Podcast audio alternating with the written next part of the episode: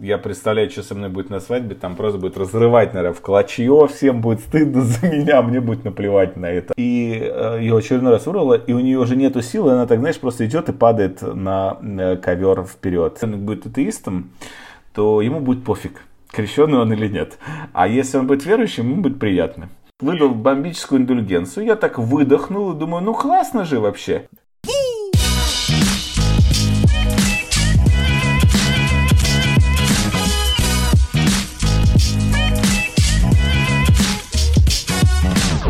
Всем привет, это подкаст «Лук, я твой отец». И я Сергей Гришнов. Это продолжение разговора с маркетологом, спикером и писателем, а главное папой, Романом Тарасенко. В этой части мы подробно поговорим о том, что не так с отцовством, какие главные страхи есть у пап и, главное, какая задача отца. Приятного прослушивания.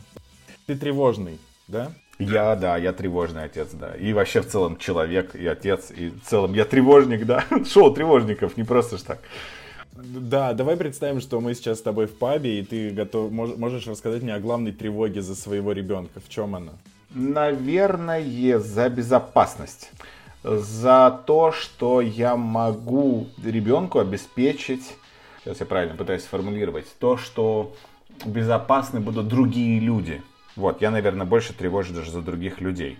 Ты планируешь, ну, мне кажется, что можно сказать именно планируешь, определенный сценарий воспитания твоего ребенка, чтобы он был в максимальной безопасности? Я, такое невозможно сделать, потому что там большая часть мира и в целом это все не очень зависит от меня. И я понимаю, что я не могу обезопасить мир. Я могу научиться, научить ее жить в этом мире и понимать, что мир, он такой, какой он есть. Он есть безопасный, есть небезопасный. И что там большая часть твоего безопасности будет зависеть от тебя. И, соответственно, как ей вести себя в этом мире. То есть такая, знаешь, прям простая инструкция от отца, что э, инструкция по выживанию. Вот сейчас простой пример, да, мы говорим с тобой про безопасность, и, ну, мы же можем с тобой говорить не всегда про прям физическую безопасность, что никто не тронет, никто не прикоснется. Но там какую-нибудь тему буллинга, ты вот как будешь объяснять, объяснять ребенку, что если кто-то ведет себя не очень корректно по отношению к ней, как нужно себя вести? Забей. Просто игнор. Никакой ответной реакции. Да, я буду все время говорить, что в мире так много несчастных людей, которые будут у тебя попытаться пытаться оторвать э, части твоей энергии, части твоего э, вот уверенного состояния на жизнь, и они будут тебя раскачивать, что все, что ты можешь сделать, это научиться очень грамотно игнорировать этих людей. Просто моя бабушка, она, наверное, оставила на мне большой отпечаток, и она все время говорила, я так люблю своих детей, что ненавижу остальных. И мне кажется, мне, кажется, я, зачем-то перенял ее а, манеру отношения к детству, и сейчас ты мне просто совершенно по-другому преподносишь идею безопасности ребенка. На самом деле, для того, чтобы не усиливать небезопасность или агрессию этого мира, нужно просто иногда отойти в сторону. И это очень часто снижает, э, и сразу же мир после этого становится безопасным и неагрессивным. То есть, потому что будут ли да на любого человека в новой реальности, который просто выкладывает свою фотку, не блогер, не публичный человек выкладывает фотку там в своей социальной сети, э, что-нибудь обрушится. Не говоря уже про какие-то травли школьные, травли институтские, карьерные а, и прочее. Ты сказал про социальные сети. А, я насчитал у тебя в Инстаграме всего 4 фотографии с ребенком. Дальше я не смог от, отматывать. А... Ну, нет, я думаю, что их примерно 4 есть, да. А, это какая-то закрытая тема. Ты не хочешь показывать ребенка или ты боишься, что как раз твоя публичность может э, обернуться небезопасным для нее? Тут есть другой нюанс. А, я прочитал статью о том, что, и она меня очень зацепила, о том, что, слушайте, а вы уверены, что дети ваши, когда вырастут, что они хотят, чтобы вы их в няшных позах, а, где-то на пляже в каком-то нелепом костюме выкладывали в социальные сети. Вы не думаете, что вы тем самым вторгаетесь в их личное пространство? Они сейчас дети, но это не ваша собственность, это не ваша татуировка, которую вы можете показать. То есть это уже страну личности. И меня что-то так зацепила эта идея, и я подумал, что я буду очень сдержан в, в публичном поле, потому что, э, а вдруг действительно моя дочь, когда вырастет, это может, не дай бог, стать каким, вряд ли, но, но, понимаешь, я вот подумал про себя, что мне бы было некомфортно если бы сейчас у моей мамы был Инстаграм, я просто представил эту картину, и она меня маленького где-нибудь, голова абсолютно причем, выложила, понимаешь, и, и, и все бы ходили смотреть на эти фотографии. Некомфортно бы мне было.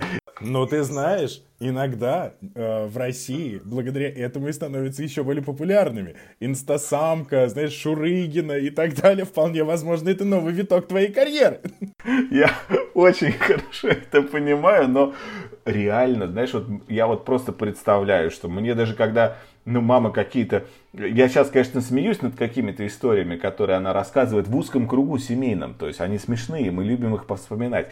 Я представляю, если бы это было публично, я бы перестал испытывать э, комфорт. Я бы прям вообще вот подумал, да ну нафиг, гори в аду все. А, ну ты знаешь, да, что фотки с детьми набирают максимум лайк? Да, знаю. Именно поэтому у меня у каждой дочки свой хэштег под фотографиями.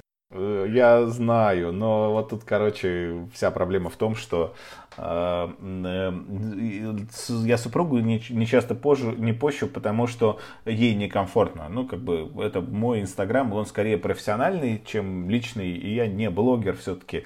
И то есть, поэтому я не очень понимаю, чем там делиться на тему ребенка. А плюс ко всему, это опять же история с тем, что мне не нравится и я так благодарен тому, что запустил подкаст в отношении отцовства, потому что когда выкладываешь какой-то мужской взгляд на воспитание ребенка в социальной сети, тебе прибегает большое количество женщин с опытом, возможно, с опытом, которые говорят нет, а так нельзя. То есть потому что в отношении любого абсолютно там фразы, э, комментария я как-то рассказывал историю о том, что э, однажды наблюдал, э, как американец разговаривал со своим ребенком, и он говорил, это было очень давно, и еще у меня детей не было тогда, э, и он своей дочери говорил, что там мы не зала... она хотела на парапет залезть, и он ей спокойно говорил, что мы не залазим на парапеты. И меня так это зацепило, что это было реально лет пять назад. И, и я после этого написал пост, что думаю, блин, как круто, потому что в нашей стране мы, как правило, говорим там, не лезь, нельзя, не надо. Это опасно. Да, да, да, да. И мы никогда не, не расшариваем эту ответственность чуть больше. И меня так эта идея зацепила, она мне так это понравилось.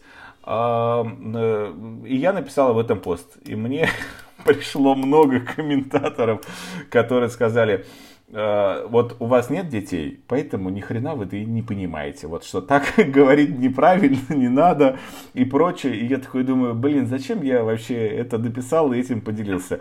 И я понял, что на тему, на тему воспитания детей в публичных социальных сетях лучше вообще не, ничего не делать. То есть мне прилетит, я прям жду, я прям чувствую. А, слушай, как ты можешь оставаться таким толерантным по отношению к своим детям в будущем, своей дочке в будущем, в стране, в которой э, ребенка крестят до того момента, как он пошел или сказал А, Б, мама, папа. Мы пока не крестили ребенка, еще мы держимся.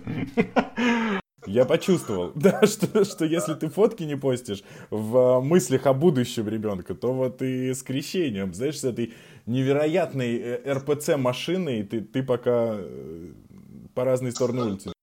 Но я, я хочу сказать, что я сдался на тему крещения, то есть потому что я, моя позиция была такая, что ребенок должен подрасти и сам выбрать, э, какая конфессия ближе, и что их много, и есть очень хорошие конфессии.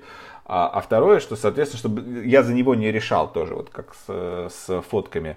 Но я прочитал потрясающую статью э, э, Алексея, кажется, Панченко, который написал книгу э, «Путеводитель по темным искусствам». В общем, чувак, который самый большой просветитель науки и всех гадалок, магов, экстрасенсов выводит на чистую воду. И он написал, что почему он там решил, по-моему, своего ребенка крестить, потому что он сказал, что, слушай, если ребенок будет атеистом, то ему будет пофиг крещенный он или нет. А если он будет верующим, ему будет приятно. Выдал бомбическую индульгенцию, я так выдохнул и думаю, ну классно же вообще. Э, и подумал, что если на меня бабушки будут продолжать давить, при том, что когда там, допустим, вот дочь был период особенно плохо спала, мне особенно много в этот период времени говорили, что «А знаешь, почему она не спит?» «Потому что не крещеная». И я думал, ну вот ты, ты не донесешь же свою какую-то идею на этот счет. Это, это, кстати, не имеет отношения к религии э, э, и к вере в Бога. То есть это имеет отношение как раз скорее даже к какому-то вообще язычеству. И это было забавно. Э, ну, я стараюсь просто выдерживать этот нейтралитет и вот с, с тем, что просто дистанцироваться и максимально говорить, слушай, у моего ребенка другой путь. Ну, все, это ее путь. Она захочет, попросит нас покрестить ее. Мы это сделаем. Ну, то есть ты пока не планируешь до тех пор, пока она не попросит? Я пока держусь. Да, я, я, я, я пока держусь, потому что я действительно хочу, чтобы э, она, это было у нее э, осознанным абсолютно взглядом. Я просто видел такое количество неосознанно крещенных в нашей стране, которые в итоге хейтерят э, православие и так далее, что мне очень хочется, чтобы она как раз, если моя дочь скажет, что, слушай, мне кажется, это любопытная штука. Я хочу э, верить именно вот в этого Бога и хочу именно вот в этой конфессии. Я скажу, да, отлично вообще. То есть, но я как раз э, за то, чтобы она знала и про буддизм, и знала и про мусульманство, и знала про все аспекты христианства, не только православие, но и про остальные. И чтобы она действительно понимала то, то количество выбора, которое у нее в жизни есть. Потому что если я у нее отберу выбор, вот, наверное, договорился, договорился я сейчас до самой важной истории. Что должен сделать отец?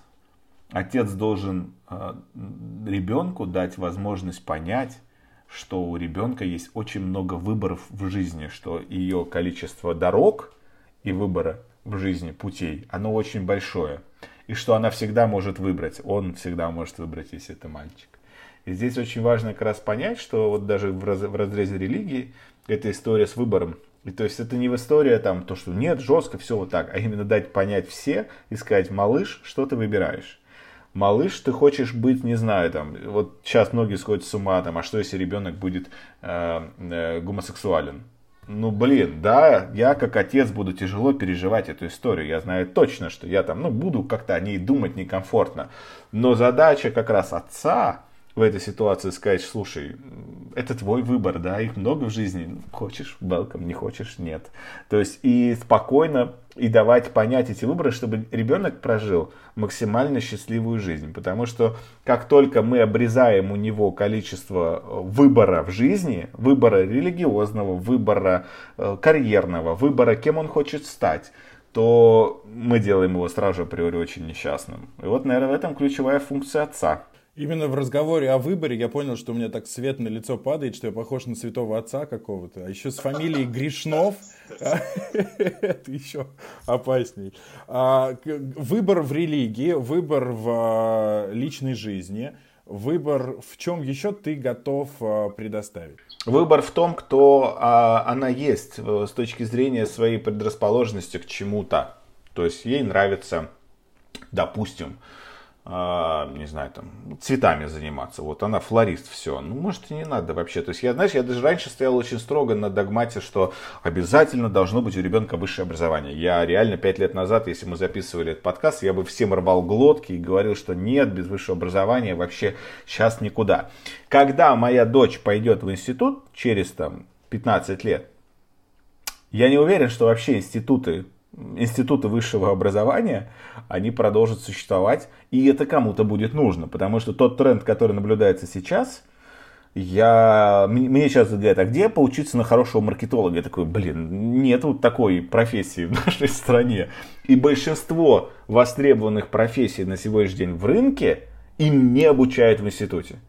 И то есть для развития общего это точно нужно, да, там, чтобы понимать, как научиться мыслить как-то по-другому. А если говорить про какую-то прикладную историю, прикладную специализацию, э, исключение, понятно, там, врачи, и это всегда будет в исключениях, потому что это действительно там, где нужно обучаться. Но большинство там а менеджеров, это не нужно. И вот моя задача, мне кажется, вторая важная, это вовремя присмотреться, потому что отец, он все-таки постарше, чем ребенок, и присмотреться и увидеть, к чему у ребенка есть склонности, не свои склонности, а его именно склонности. Я хочу, чтобы он был юристом. Вот не, не в таком ключе, а и направить именно туда и просто помогать в этом направлении, если ты видишь, что твоего ребенка от чего-то прет, вот эту вот составляющую усилить и сделать правильные выборы с точки зрения того, что... И самое главное, вот тут идея, что постоянно напоминать, что малыш, у тебя тут, может, не, ну если не получилось, но у тебя столько выборов дофига. Именно показать, что их очень много, да, да, да, дорог. И вот напоминать во всех аспектах жизни. С мальчиками ли, а, э, с работодателями ли, с чем угодно. Я вообще боюсь, что после коронавируса, может быть, нашим детям не придется даже в школу идти. Ты оптимист, я смотрю. Все мои, все мои друзья, у которых дети, школьники уже справляются с зумом, будучи на дачах э, и вообще где угодно. Как ты отнесешься к тому, что твой ребенок сейчас выбирает а, ошибиться? И, может быть, он даже принимает это. Он понимает, что я, я сейчас совершаю какую-то ошибку, но я хочу ее прожить. Я хочу сейчас ошибиться, я хочу сейчас, может быть, даже где-то оказаться в опасности, но я хочу разрулить эту ситуацию потом для того, чтобы да, какой-то свой навык прокачать или вообще стать чуть лучше или, может быть, другим. Точно он должен это сделать. И я бы очень всячески поддерживал, потому что здесь именно как раз вот ребенок, потому что если ты его ограждаешь от а, совершения ошибки, то ты его лишаешь выбора. То есть, если он выбрал... То есть, ты за асфальтовую болезнь, да? Ты за то, чтобы ребенок набил как можно больше шишек на детских площадках. Абсолютно так. А твоя жена? Я даже иногда супругу, вот сейчас, когда дочь где-то там плачет, и она что-то там упала, я ее а, говорю, что все нормально. Ну, то есть мы ребенку говорим, все нормально. Мы не утешаем, что бедный, кто посмел тебя тут за, ты, То есть мы спокойно, что окей, да, ты поняла. Вот у тебя появился новый опыт. Если ты делаешь так, то получается то. Не лишать выбора. Вот это самое главное. Потому что когда ты даже лишний раз... Понятно, что это речь не идет сейчас о вопросах сверхбезопасности. Если ребенок бежит на дорогу, но который там перебегает МКАД, то не нужно говорить, что... А если вот он выбирает там тянуть кошку за хвост или не тянуть кошку за хвост, понимаешь? И, и, и ты знаешь, что она его сейчас укусит. Просто вот укусит сто процентов. Гадалки не ходи. Э, то пусть тянет. Иначе он всю жизнь будет думать, интересно, а что случится? У тебя очень милый пример. Давай представим, что дочь приходит и говорит, пап, хочу татуировку во всю спину. Набей. Набивай. Это ее выбор. Она должна это сделать, хоть татуировку во всю спину. На, на, я ей скажу, слушай, это будет хрень полная, конечно, смотреться ужасно, но я готов с тобой пойти в этот тату-салон, по крайней мере, проконтролировать, чтобы там были хотя бы обеззараженные иглы, и посмотреть и выбрать с тобой рисунок. Но не идти в формат того, что нет, нельзя. Потому что я, допустим, в детстве очень сильно хотел э, проколоть ухо. И э, мои родители отнеслись к этой идее очень скептически. У меня просто во дворе был мальчик Миша, он футболист был. И у него было ухо проколото левое. И мои родители мне это запретили. Я проколол это сам цыганской иглой. Я спал с цыганской иглой всю ночь, да, то есть я ее прокипятил, я был опытный. А, я спал с цыганской иглой в ухе всю ночь, и то есть потом родители узнали, мазали зеленкой, в общем, я ходил с зеленым ухом. В общем, это отдельная история. Слава богу, что все хорошо кончилось, но при том, что я вот сейчас режь меня, я не понимаю, почему мне запретили это сделать. Ну, потому что тогда это воспринималось как-то, то есть, хотя это был уже там год, наверное, 92-й, ага, то есть, почему это так воспринималось. И то есть, я понимаю, что у меня до сих пор какая-то есть психологическая травма с этим гребаным э, непроколотым ухом. И отсюда как раз задача, э, вот я супруге своей часто люблю повторять идею, что одна из приоритетных задач родителей это уменьшить количество денег, которые наш ребенок потратит на психотерапевта. И что все равно сколько-то будет тратить. Мы вступаем в эру, когда у каждого будет свой психотерапевт. И наша задача уменьшить просто количество бабла. Ты общаешься со своим психотерапевтом о детях? Нет, о ней нет. Я общаюсь о себе в отношении дочери. То есть, допустим, я тебе скажу так, что, знаешь, вот, наверное, неправильно сейчас вернуться к первому вопросу было бы хорошо, что когда я понял, что я стал отцом, когда у меня появился ребенок, у меня возросла, возросла тревожность за свою жизнь. И, и именно страх того, что со мной что-то случится. И это очень хреновая история. Я поэтому и пошел к психологу на самом деле, потому что я к ней пришел и сказал, я раньше не боялся летать на самолетах. Сейчас я лечу на самолете, и мне некомфортно. И она мне говорит, чувак, да ты окстись. При этом, что самое это удивительное, а, когда мы разбирали эту ситуацию, что когда мы летим всей семьей, мне не страшно. А когда я лечу один, мне страшно. То есть это не страх именно падения самолета, а страх того, что я своего семью, свою, э, своего ребенка я оставлю без себя. То есть страх за себя. Вот в таком ключе я с ней обсуждаю. А, но она мне объяснила самую главную идею, что как отвечать на вопросы, когда тебе говорят, что, э, слушай, там вот хорошие папы ведут себя вот так. У меня даже была книжка, я ее убрал даже, у меня называлась э, книга «Как быть хорошим папой». Э, реально, японская книжка. И она мне просто сказала, что самый главный принцип, который человек должен понять в жизни и стать хорошим отцом после этого, что ты не хороший папа. Ты вообще вне шкалы, ты просто другой папа. И я после этого стал залипать на эту идею и э, часто отвечать на ситуацию, что, слушай, я ну, не хороший, не плохой, я просто другой отец, нежели там другой своему ребенку. То есть я не провожу иногда очень много времени со своим ребенком, потому что у меня его нет но я провожу очень качественно. Это будет 5 минут, но 5 минут просто дикой жести, после которой моя жена будет меня ненавидеть, что она не может ребенка второй час уложить спать. Но, но какие это будут 5 минут? И, и то есть, и тут вопрос в том, что постоянно напоминать себе, что не стараться быть хорошим или не стараться быть плохим, а просто, что ты, ты другой отец такой единственный возможный. Финальный вопрос, потому что я вижу, что мы с тобой уже час. Каким бы ты хотел, чтобы тебя навсегда запечатлела твоя дочь себя в памяти. Я думаю, что ты тоже, говоря про своих родителей, ты конкретный образ в конкретном возрасте, может быть, даже в конкретной одежде э, воспринимаешь. Вот э, каким бы ты... Нарисуй вот этот вот э, словесный портрет, как, какой бы ты хотел быть у нее в памяти. Я бы хотел быть у нее большим, а, чтобы она была маленькая, чтобы она могла себя почувствовать, что она рядом со мной, она малышка все равно, она маленькая, она меньше меня. А, чтобы она почувствовала вот эту вот силу, что я могу ее в руки взять, и я ее полностью закрыла, она спряталась под мышкой, и все. А, и чтобы она почувствовала, что и точно знала, и всегда, каждую минуту понимала, что я ее бесконечно люблю, и поэтому трусь об нее щетиной. Так что я щетиной в любом случае. От чего у нее краснеет щека? Вот, от чего у нее супер-мега краснеет вообще каждый кусочек лица, да, это ты хорошо это понимаешь тоже э, чтобы она вот это понимала, и чтобы я, тест не так даже важно, как, в каком возрасте, а чтобы было ощущение, что я больше – я не, не умнее, а я именно физически больше, что я могу ее с собой просто вот так вот, как медведь, знаешь, взять, закрыть и, и все. От всех бед, от всех невзгод, что она может просто в меня периодически иногда вот так вот спрятаться с головой. Класс. Ну что, давай наш короткий блиц. Наде... Надеюсь, что короткий. Давай. Ты менял подгузники или нет?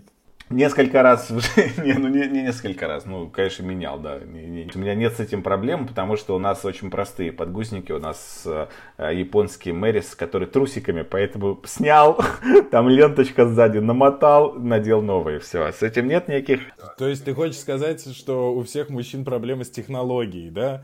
Вот один, один раз я менял, именно у нас до того, как появились вот эти Мэрис, э, э, у нас были другие подгузники, вот там я поднатрахался, то есть там были пучки какие-то, что-то, вот там я поднамучился, то есть действительно. Что ты подумал, когда впервые увидел свою дочь? Наверное, я такой, и это моя дочь?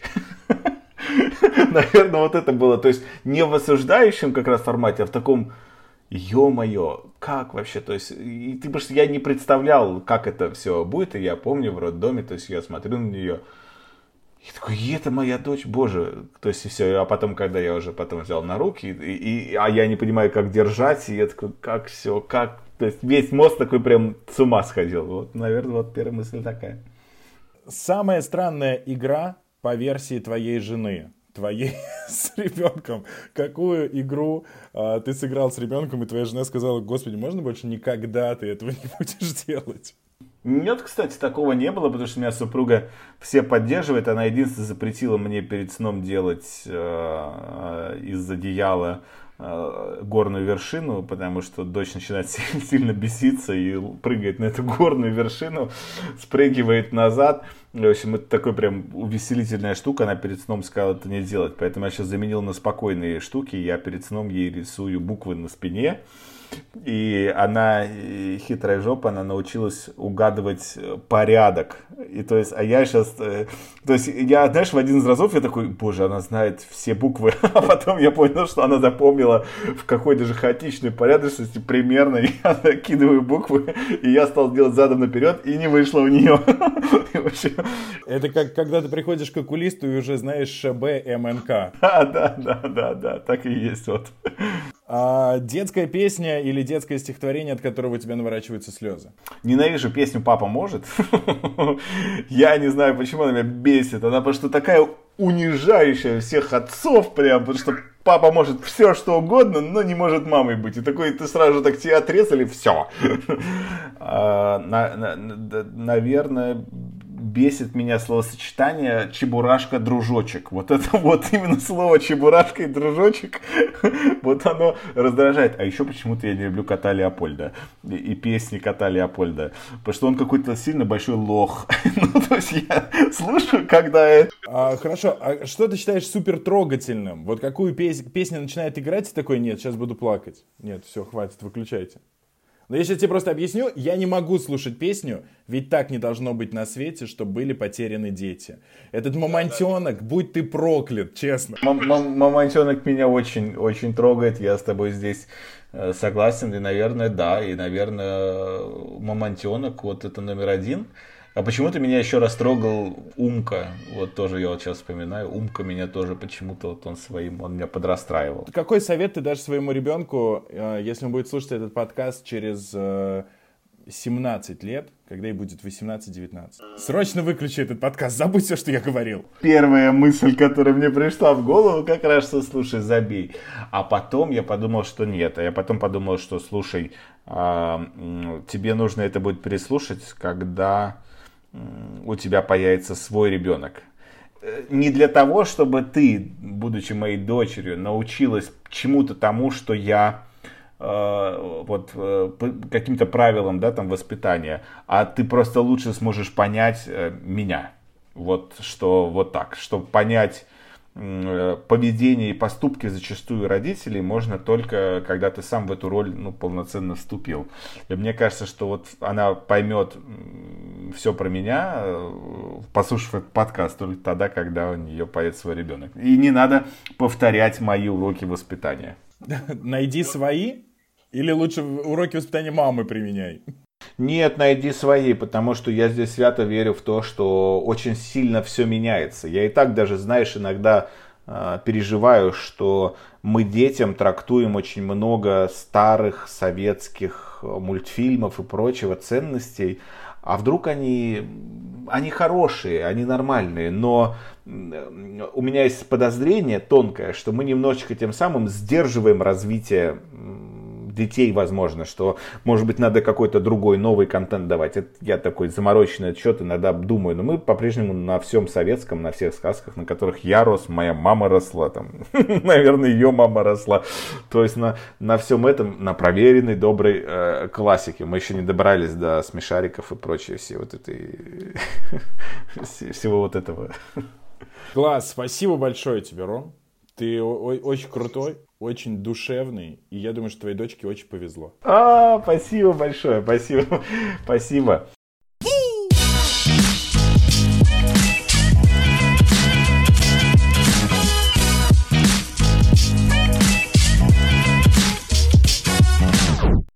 Это был подкаст «Лук, я твой отец». Героем этого выпуска стал Роман Тарасенко.